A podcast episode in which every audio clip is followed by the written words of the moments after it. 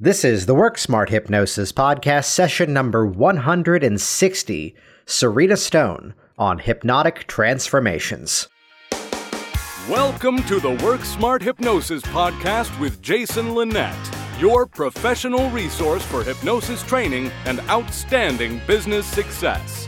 Here's your host, Jason Linett. Just because something was one way before is no reason it has to be that way now.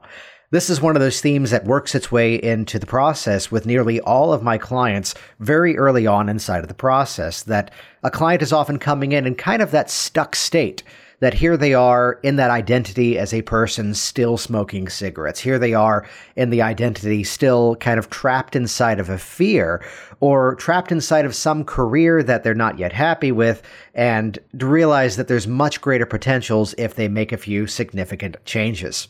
This is what brings us directly to this phenomenal conversation you're about to listen to with myself and Serena Stone. Uh, you'll hear in our conversation, I first met Serena in attendance at Anthony Galie's Corporate Hypnotist Masterclass and immediately connected in terms of a person who is moving things in a brand new direction, reaching audiences in a unique way. And as you're going to hear in this conversation, has a truly one of a kind perspective in terms of how it is we address change.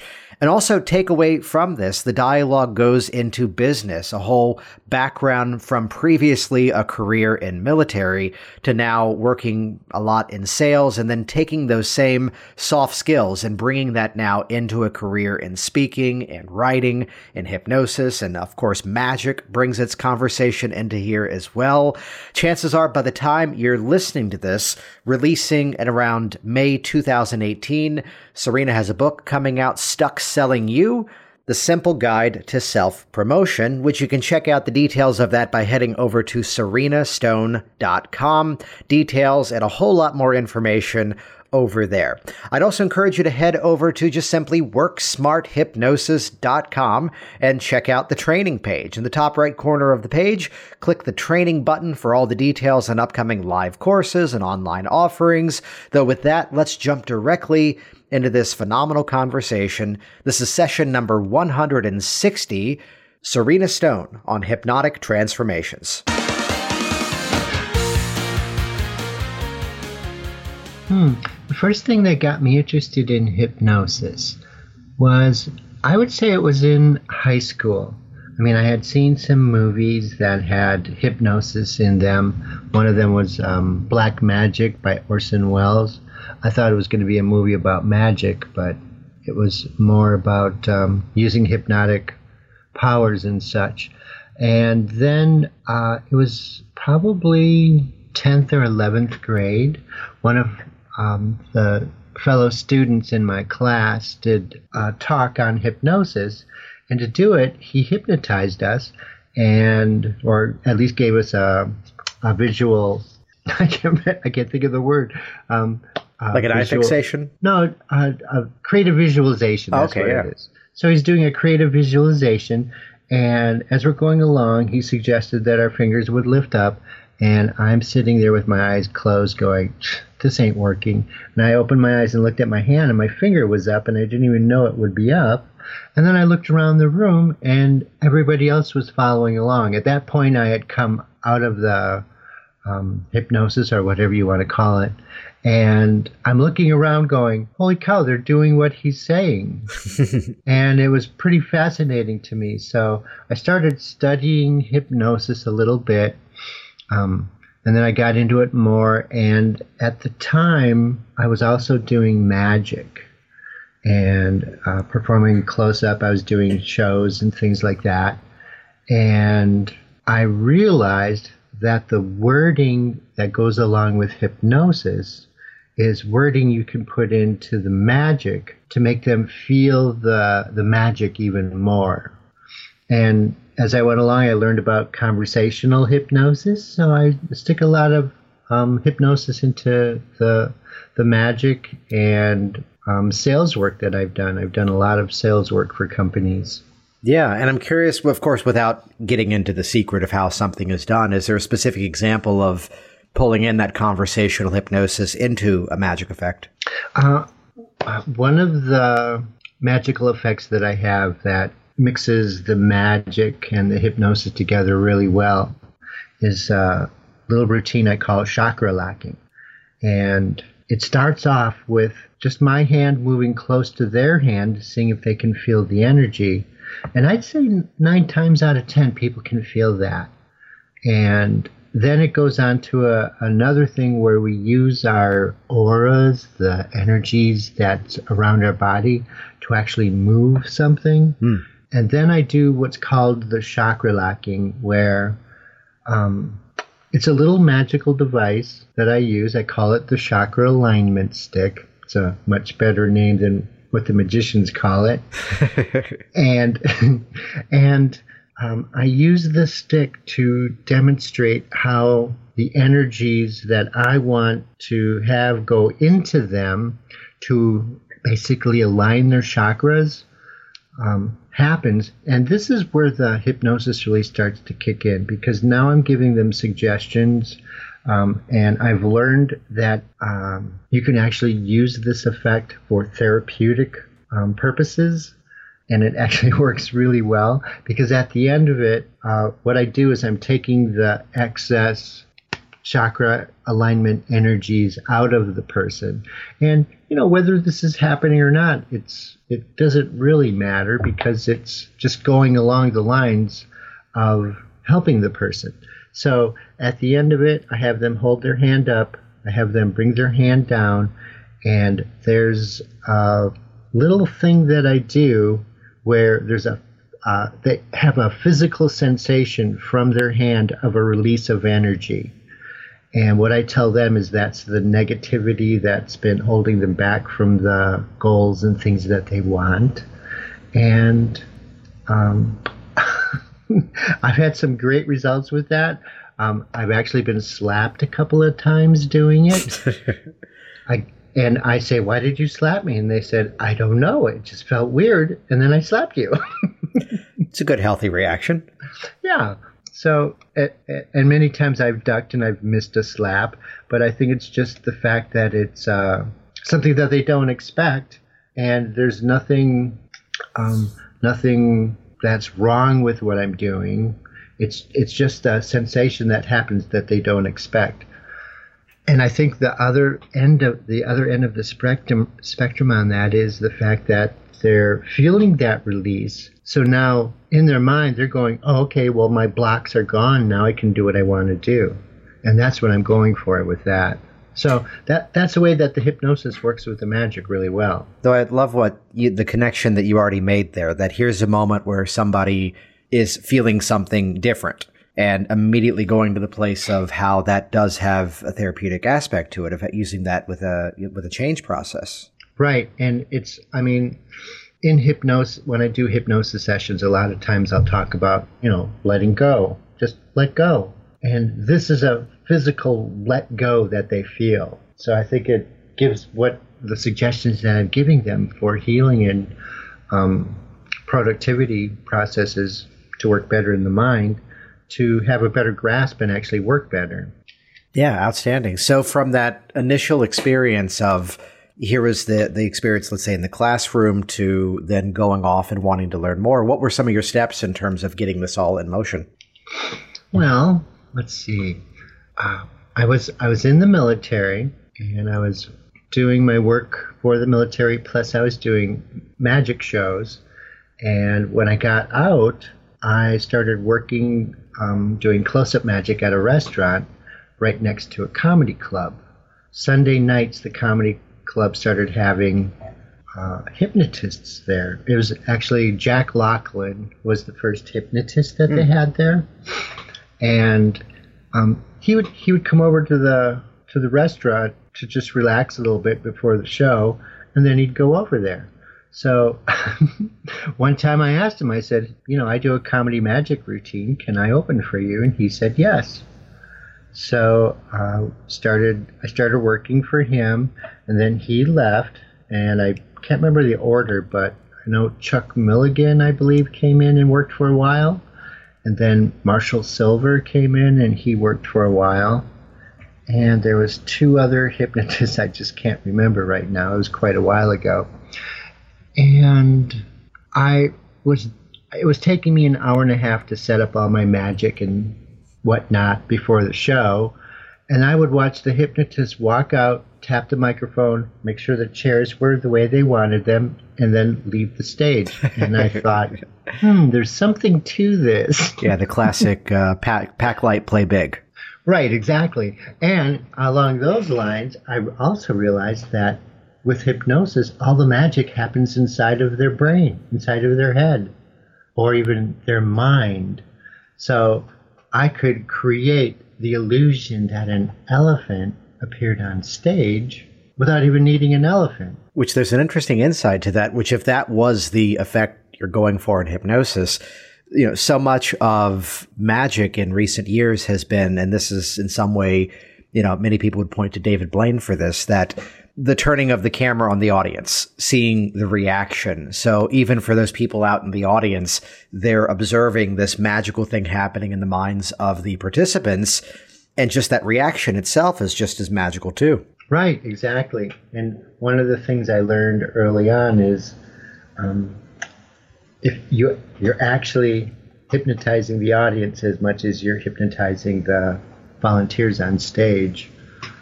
Um, so so when I was when I was thinking about starting to get into hypnosis, I was thinking, you know, what happens if someone does something and I don't know how to handle that?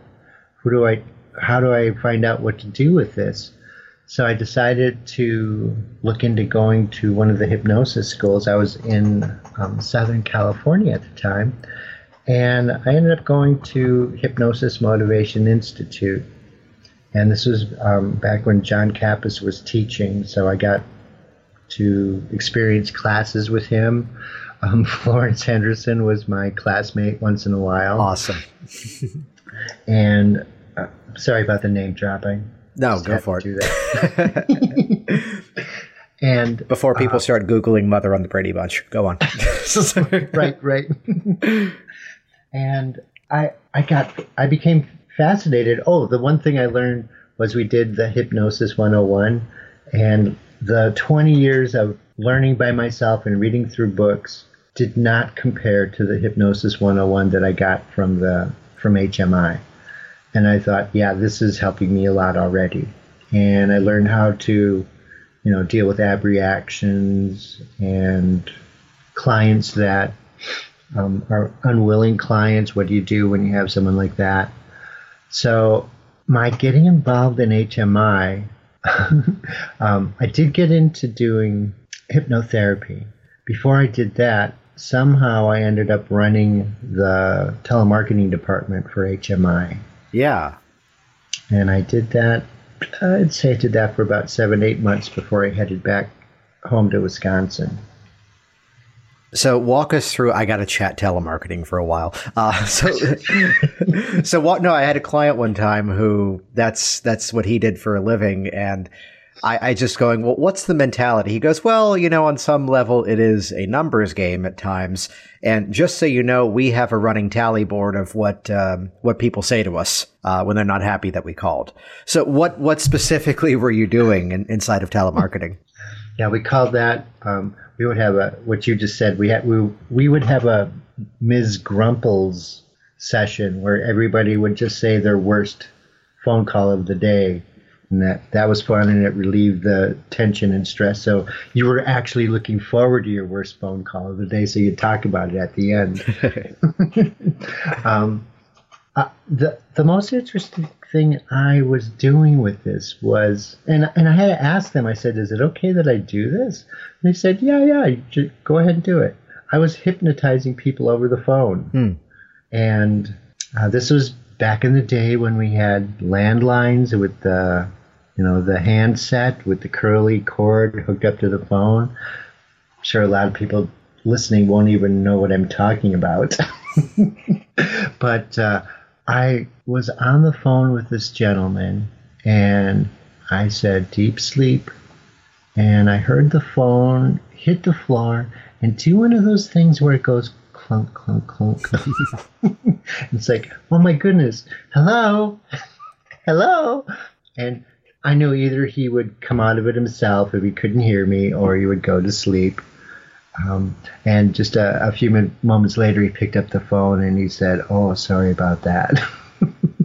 I said, "Oh no, that's fine." The only thing I never did was, you know, deep sleep, and now you will order the course. I never did that.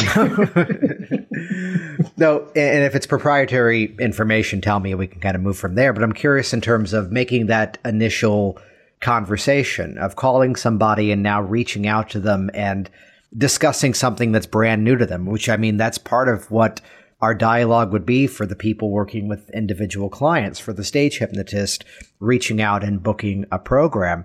What was what was that pattern interrupt? What was that introduction in doing that? Wow, you asked me to remember something a long time yeah, ago. word for word, and it better be exact here. and how will you know? Um, first off, the the people that were uh, that I was contacting had given us their information, right? And they, they had gotten they had these were permission based calls, yes. Right. It was it was a ad that was in the paper said they're hypnosis, call for free evaluation or whatever. So I was the one that would call and um, you know, it was a sales position, so I was talking to them about becoming a member of the class of the course. And it was their oh, what is it? Their remote class as opposed to doing it in the in the classroom. This was like a mail order type or nowadays email. Yes. I don't even remember if they had email back then. My goodness. Yeah, so those years of being the student of it and then, you know, the discovery that I know you still keep up with the magic as well. Where where did the hypnosis move for you next? Well, I went back home and I opened up an office and I had an office for about 3 years and I I was I was moving to a, a, different area of town, so I closed my office down, and I, I started getting more involved in magic and sales. And like I said, what I learned from hypnosis applied to both of those. I mean, uh, I don't remember where I heard this, but I heard the difference between hypnosis and sales is spelling. and I think that's why they have like with with sale when you sell something they have a three day um, right to rescind the order because I I think that they understand that when you're doing a sales call you're basically hypnotizing the people to get the product and if you unscrupulously you know sell them the product they have the right to you know uh, close out close the order so they don't have to pay. What I love that you just mentioned there is that you know the difference might be just the spelling that uh, I, I speak to hypnotists about how to grow their business, and there's a it's a much smaller group than it was about maybe seven, eight years ago. That here is the one that, oh no, I'm more interested in helping my clients. I'm more interested in doing a program than I am running my business. So, and they're almost positioning that as something being better. And yet, the discovery that it's the same conversation, whether we're creating that sale, whether we're helping someone move towards the more positive outcome, whether it's personal change or solving some issue by having the show, that it's the same dialogue, isn't it? Right, exactly. It's it's just a matter of knowing what is morally and ethically proper to present to them and knowing what their wants and needs are and then helping them fulfill it because that's why you're there either as a hypnotist or as a salesperson. And you mentioned sales a number of times here, so I'm assuming there's more to that than just the telemarketing job. Oh yeah. yeah, where else um, did where else did that take you inside of sales? Oh my goodness, all over the country. um, let's see, I was selling above ground pools in Southern California, and um, that was that was brutal. How so? that that was uh, immoral and unethical okay. sales presentations, and especially with the people I worked for towards us salespeople. Oh wow, yeah. So um, I didn't do that one for very long. Uh, the longest one I did was I worked for Time Warner Cable, and I was the I was one of the top reps for a subcontractor to Time Warner, and I was also the sales trainer. And again, it felt uh, the interesting thing is I've never trained in hypnosis. Yes. But I have trained sales and so much of what I learned in the hypnosis field in my hypnosis studies I applied towards teaching people about sales. So again, there's that spelling thing, I guess. Right, right. So then what what would you say would be a direct through line of that? What's something that you were going through inside of the hypnosis and going, "Oh, I've already been doing this." I would if I'm understanding your question right, I would say it was um, the persuasion factor that was in it. From going from no, we don't want this to you know what that makes perfect sense. We need this, and to do it along the lines where, again, I keep saying this, but I'll say it again, it, where it's ethical and morally proper to do it without, you know, using improper persuasion techniques, I guess would be a way to put it. Sign of the dotted line or else, that kind of thing. Yeah, getting into that calibration to the person in front of you, and if it's appropriate, moving to the next step. If not, finding the polite way to exit. Right. And most of the time when I was doing sales, my my job was to leave as quick as I could. and and I, the way I looked at it was, I'm going into their house and I'm going to focus on disqualifying them from my product. And if I couldn't do that, then it was uh, then I tried to make it in my mind and their mind that they were going to convince me that they needed the product. And more often than not, that's the way it happened because that's what I was projecting. Which is a beautiful through line, I mean, in terms of working with our clients to, to present every, if we're working in the one to one for personal change, looking at it as in here's the criteria that you're not going to be successful with and looking for those people who are really committed to that change, ready to put that in motion. Right. And, you know, one of the interesting things that I found was um, using neurolinguistic programming in my sessions before I went into the hypnosis. Yes. And it was almost, it wasn't almost, it, many times I did all the change work before I ever hypnotized them. So it was like the hypnosis was a bonus and a way to integrate what was going on inside of their minds. So I think along the lines of hypnosis, also NLP is something that I've used a lot in my um, sales and management work that I've done. Yeah. So you mentioned getting the training, opening up an office, and the initial entry point was the stage hypnosis. Where where did that start to appear within your career? Hmm. It was. Uh, I had said that I was in um, Los Angeles area, and I moved back to Wisconsin, and I think it was probably a, a year or two after I moved back when I did my first hypnosis show. And I, I, I'm going to take a guess that a lot of people that want to do um, stage hypnosis work have a reluctance to get on stage. And it was interesting for me because I've been getting on stage doing comedy. I mean, I was doing shows at the uh, comedy store when I was in LA. I was doing my comedy magic show all over the place. And then it took me a while before I did the the hypnosis. I think it's because like like with hip, you know, with magic you got a prop, you got what you're going to do, you know how the whole one hour, however long, is going to go. Whereas with hypnosis, you know this, Jason. You never know what to expect. Well, yeah. I mean, it's where, and I came from a background originally in magic too, that you could spend all that time uh, behind a locked door, standing in front of a mirror, rehearsing it over and over, and you knew that thing worked. You knew how to do it.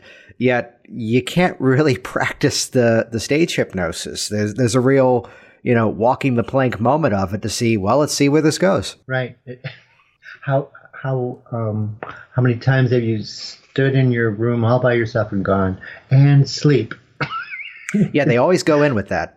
there's, there's, there's, there's nothing, you know, when you're in your room by yourself, there's no reaction. So I, I think that's part of um, what goes on with that is it's in total, it's total response and reaction of the uh, volunteers that you're counting on rather than the trapdoor that drops the girl off the stage and she disappears. which Most is of a, the time, which is a horrible ending for a stage hypnosis show, but really good for magic. or not. No, not.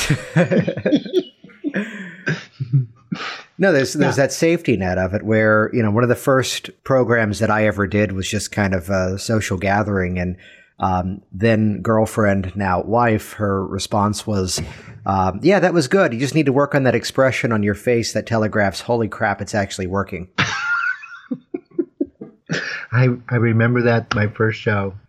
Exactly what you just said. yeah, yeah. So, what is it you did to? I mean, many people are kind of in that startup phase of where do I get started? What do I do? What What was it that you did to to get that first show up in motion? I just went to a biker. I went to a biker bar and asked them if I could do a show, and they said yes. so that and that was that was it. You just you have to just get the get get past the nerves that you might have about it, and set it in your mind that you're going to have a show. You know, and set a time limit too. Time limits are great Yes. for any kind of goal setting, and just go do it. Go for it. Go go knock on the door and, and say, "Hey, Mr. Club owner, I'd like to do a hypnosis show." And um, the the thing with it is is just getting out and doing it.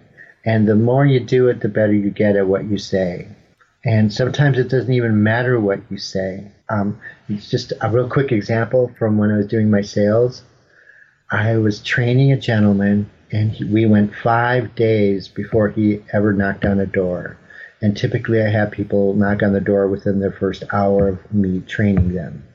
He went five days, and I said, "Look, there's no reason for me to do this with you anymore unless you go and knock on that door right now." hmm So he went up, he knocked on the door, and he said everything wrong. Everything was wrong what he said.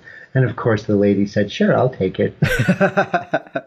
and I went, "Okay, he's he's done." He's done. He's in. Yeah. that's totally that's totally messed with his head. He's not going to stay here, and he didn't. He was gone like within a day or two. Oh yeah. That that success, that first that that time doing it the first time and having a success like that just kind of messes with people's head. Although I mean, it's the line that came about. One of the first interviews on the series was was was with Sean Michael Andrews, and it's his quote of, "We all wish we could call back our first client and say we got better." that to accept, I mean, there is some sort of game, there is some sort of numbers aspect to it when we're just getting started, specifically on on the business side of it. But still, along that way, finessing. Okay, here's what I did differently. Here's how I can do that better. The same way that you know, it's the stage hypnosis show and suddenly realizing, why is it my three volunteers all the way to stage left always never go into hypnosis? And then realizing, oh, here's what I'm doing. Right, exactly. And it could just be like a word or a look or whatever. The speaker pointing in the wrong direction was my story. Aha. Yeah, they couldn't hear. Oh, that that would do it. Which you have to you have to make those mistakes in order to not make them ever again. Right. And it's I don't know why there's a there's a story going on in my head right now um, that's not related to, to what we're talking about. But l- let me just say this real quick. Yeah. When I was training at HMI, I was uh, I don't know. This is maybe my thirtieth, fortieth person that I was seeing, and I did I did the uh, NLP like I would usually do. And her she had a fear of elevators. She took the stairs up to the the second floor where we were, and might have been the third floor. And I did the session with her, and I said I said just go out, go to the elevator, press the button, and whatever happens happens. So she went out, and this was I, I still had maybe 20 minutes left in the session because I figured she would come back and we'd wrap it all up and she didn't come back and i thought oh well she just i guess she just went home or she just left she didn't care so i i, I went to the use the bathroom and as i'm walking along getting ready to go in the door the elevator door is open and there she was standing there and she was pressing the button to go back down again and she looked at me and she went, Oh, I'm sorry. I haven't done this in such a long time. I was having so much fun. I'm just going up and down. Going for the joyride. Right. So so you never know what you, you never know what to expect until you see the person again, maybe for the next session, or maybe you bump into them later on, as to what affects the the hypnosis had for them. How successful was it?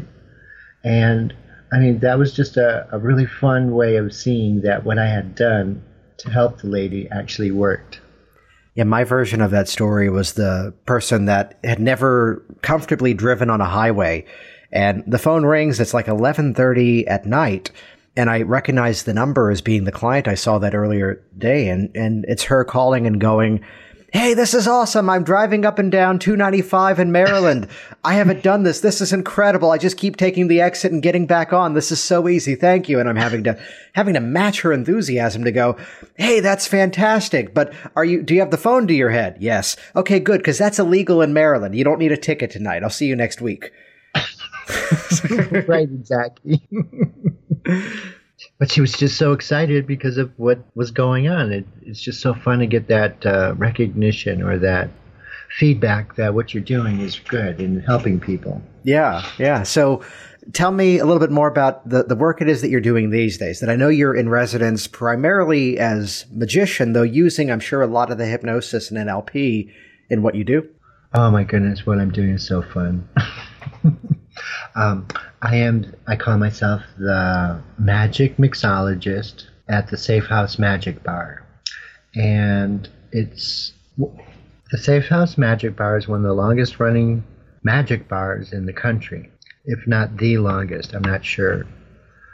Um, there, there may be dispute upon that, and I just love working there. It's it's really fun. I I'm playing with people's heads all the time, and it's it's really interesting because what I'm doing is I'm mixing hypnosis and NLP and magic and spy stuff all together. So my magic that I'm doing at the bar has to, takes all of that and bring and lures them in. Like when people walk by, I say, I say, so are you here for your? Are you ready for your? Um, can't think what the word is.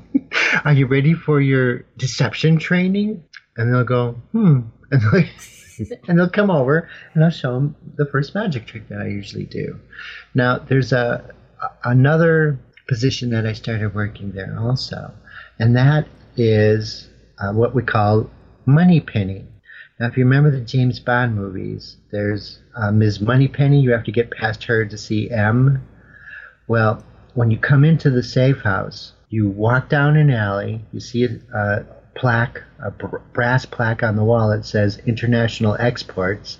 You walk in, and there's four steps up, and there's a person sitting at one of those old switchboards, you know, the ones where you pull the cables out and plug them back in. And you have to know the password, otherwise, you do what we call an interrogation. Mm-hmm. And in the interrogation, um, I, I say two sentences. That's basically my introduction.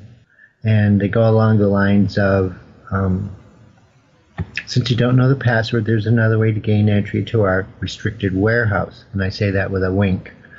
Uh, all you have to do is follow my instructions. Enemy agents don't know how to follow instructions and are eliminated and terminated with extreme prejudice. So do, so do what I tell you. I'm sick of cleaning up the mess. and that's basically my introduction or induction, I should say. Yeah. Now, now they do anything I tell them to do because uh, the motivation is if they don't follow my instructions, they're not getting in, and I think that's a that's a pretty good example of hypnosis right there.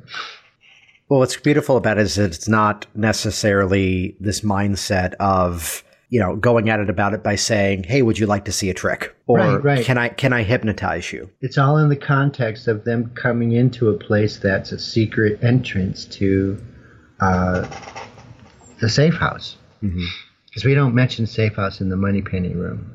And and the thing is, now um, if they don't know the password, and I'm going to do this what we call the interrogation. Um, I've come to call the interrogation hypnosis skit training. Yes. because I take my skits. Uh, they had they had a list of fifty things they you know suggested we do. We can you know play off of that as long as we keep it clean or whatever. And I have people walk around like an elephant, swim swim across the English Channel. Um, go to Australia. Someone took all the comeback out of the boomerangs. We got to find this, and we're going to go all the way across Australia and all the way back. And I have them hop across the room like kangaroos. So, um, you know, it's a lot of fun. And the thing is, is there's closed circuit TVs, so people inside of the safe house are watching the people do all the funny things we do. So everything we do has to be visual. It in a, in a stage hypnosis show, we do we do things that are verbal and they can be hilarious. It's just that you're not seeing anything; you have to hear it. And with the TV, there's no sound, so everything I do has to be visual. And now I can take those concepts and ideas that I'm working on and coming up with and apply them to my show, which I did with the last show that I did. What I love about that is that again, building there's many stage hypnotists who would fold in a lot of extra, let's call it compliance steps for the sake of compliance. Let me train you to get used to following my instructions. And th- they might be things such as uh, these two people switch seats, go ahead and bring your chair a little bit closer. A lot of things that would seem very procedural, something that would seem you know, almost, um, you know, just running people through the motions of something. Yet, what I'm hearing from your example, while it's not necessarily doing something hypnotic necessarily yet, that you're achieving a hypnotic result without the induction, basically. That it's the it's the character, it's the interaction that's doing that. Right, and um, one of the things about coming in to the safe house is the, the first thing is you're walking down an alley. The second thing is um, the sign says international exports. I watch. I, I watch many times. There's like three doors, and they'll try every door because it says international exports. It can't be the safe house. Right. So, um, so they come in. Now, when they come in, okay, they see me, and they, um, and it's, and I, and whoever's doing Moneypenny, our first thing we have to say is, Welcome to International Exports.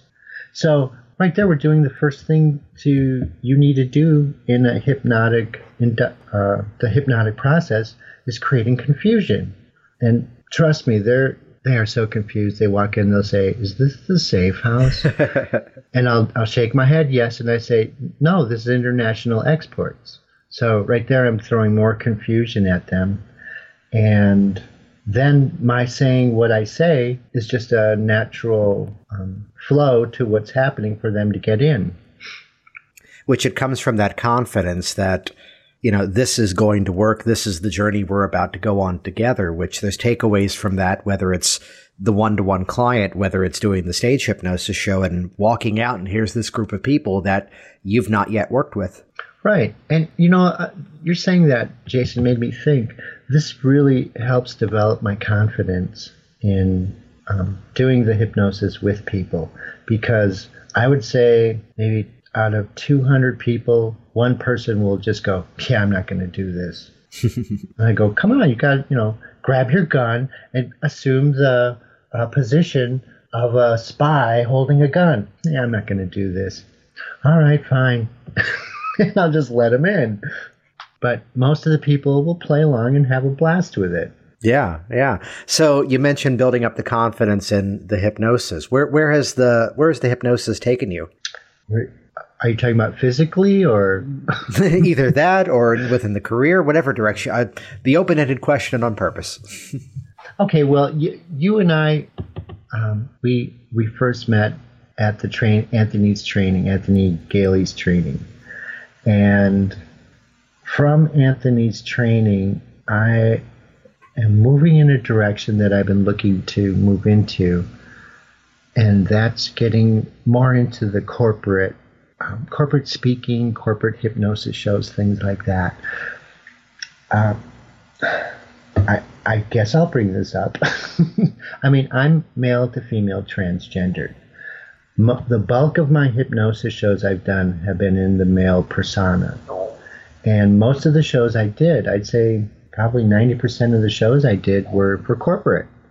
So I have a background of doing corporate hypnosis shows. I've done maybe five school shows, and I, I know you had a a real um, you you what would you say? Cut your teeth on high school shows? Yeah, that was my initial entry point of just going full force after the after the high schools market, specifically with the fundraisers and the after proms and one year doing 250, 300 or so school programs and going, okay, I did that. right. Now so, keeping it a nice, comfortable, maybe three or four dozen a year, which is much more workable and uh, less miles on the car. Sure. So, so you went along those lines. What I did was I was into sales. I was into talking to corporate people. So it was not that difficult for me to switch from selling someone a training program to selling someone on a hypnosis show for the next um, meeting or event that they were going to have. So that's what I started doing, and I and I got a lot of shows under my belt doing that. And then I decided that I wanted to do the shows the way I wanted to do them, and that was as me, Serena. And I, we could get into a long talk about how I changed from one to the other, but no, a lot of it had to do with my own mental programming and what's going on inside of my heart and my soul. And the thing about this is that hypnosis never left part of the core of what I want to do. I mean, I'm still figuring out how to put it all together. But from Anthony's class, what I'm looking at is getting into the corporate speaking with my hypnosis and also helping companies with their different transformational um, things that they need to do within their within their company because that's the brand that I'm going with is that I'm a transformational expert. Yes. So along that journey, so that re, I love that aspect of you know stepping into something that felt more right to you, stepping into something that uh, was a little bit more honest and more true in terms of that that mental dialogue. How how is it that you found you know, doing the hypnosis, doing the presentations has been different for you now by coming at it from a more genuine place, from a more uh, identity place. Yeah, it has it has its pluses and it has its minuses. I, I'm pre- I'm presenting myself as Serena, and I guess I'm having a little bit of difficulty myself accepting the fact that the corporate world will accept me as I am, and that's kind of you know like I'm, I'm I'm trying to run a race, but I'm dragging a block of cement behind me on a chain. And I think I just need to snip that idea and go full force. Um, know that whatever you know, whatever I'm doing, I'm going to have fun with it. And I'm and uh, part of my working at the safe house as Serena. oh no, I'm talking about myself in the third third person. When when I'm working when I'm working at the safe house, I I was doing that to find out how the world would accept me in that in that persona in that role. And I understand that people are seeing me as an entertainer when I'm there. And I'm playing around with hypnosis at the um, at the Magic Bar, and like I told you, at the as Moneypenny, I'm also doing um, what I call the hypnosis skit training. So I'm doing all of this with people, and I'm just getting one good reaction from people after another. I've got, I've had people um, give me good comments on Yelp. Because at, at work, I call myself Agent Love. That's just to remind myself to come from love while, while I'm working. And uh, like they have reviews and they say Agent Love was great. We enjoyed the magic or you know letting it in or whatever. So so that's giving me verification that what I'm doing is taking me on the right path. And with what I want to do with the corporate speaking and including the hypnosis, like how Anthony had taught us, I think that's the next area that I want to go into. And um, I'll go ahead and say this too. The the areas that I was that I'm suggested to get into, which is what you might call the low hanging fruit for a person like me, is the um, inclusion and uh, part of the diversity and inclusion. Yes. And diver- diversity and inclusion is all about transforming from one way that everything's happening in the office to another way So a transformational expert is a perfect person to help them with that. What's really interesting inside of this is to look at it too from we can build that premise in terms of what we do. We can build that premise of this is what I do best. And, you know, to, to overgeneralize another situation, here's the person who's in my office and they have a fear of public speaking. And to work with them and to find out what they're looking to do is not something that's part of their identity, which I'd I'd go against some of the like the Myers Briggs testing where it would say you're hardwired to be this way and it doesn't change when that completely violates the whole principle of personal change in my opinion.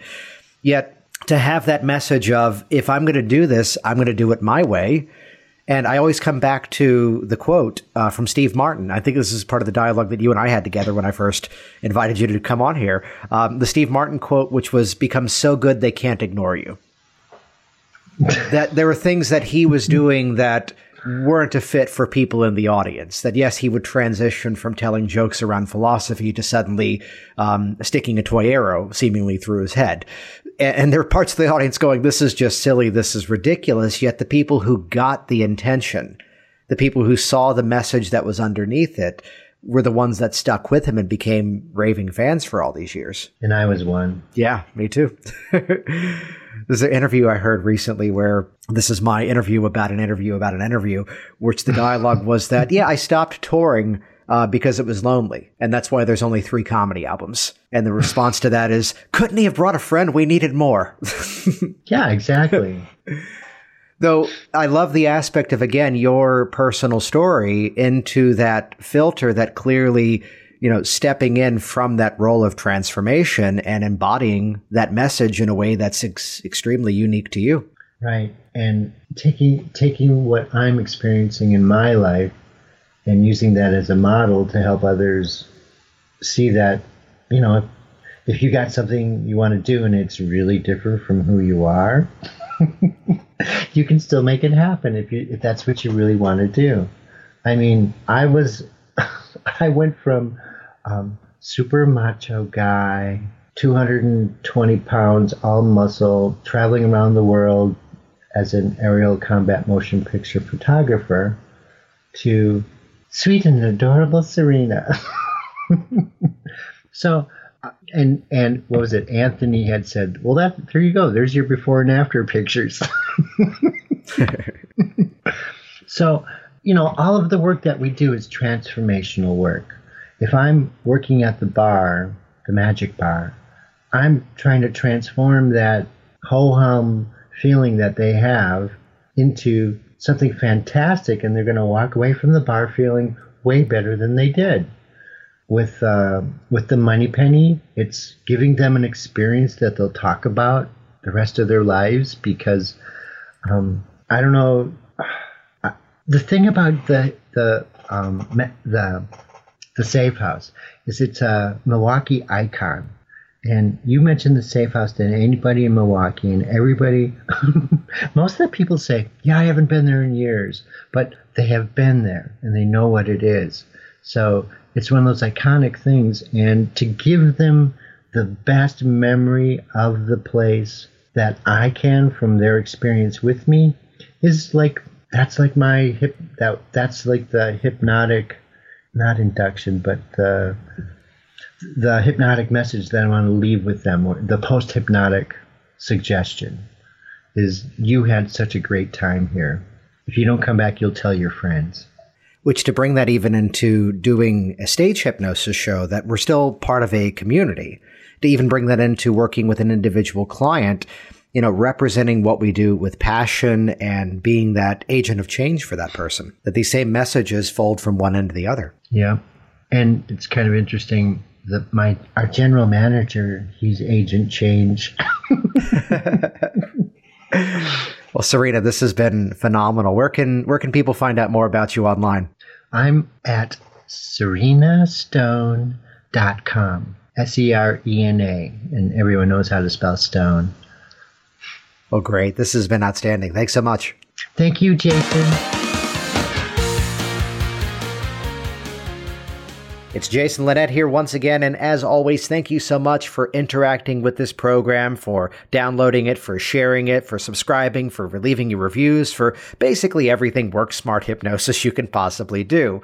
Once again, check out serenastone.com to see the details on Serena's book, and also while you're online, check out worksmarthypnosis.com. And on the top right of the page, just click the training button. That's where you're going to see all my upcoming live events and online courses. Look forward to to seeing you on the inside. Thanks for listening to the Work Smart Hypnosis podcast at WorkSmartHypnosis.com.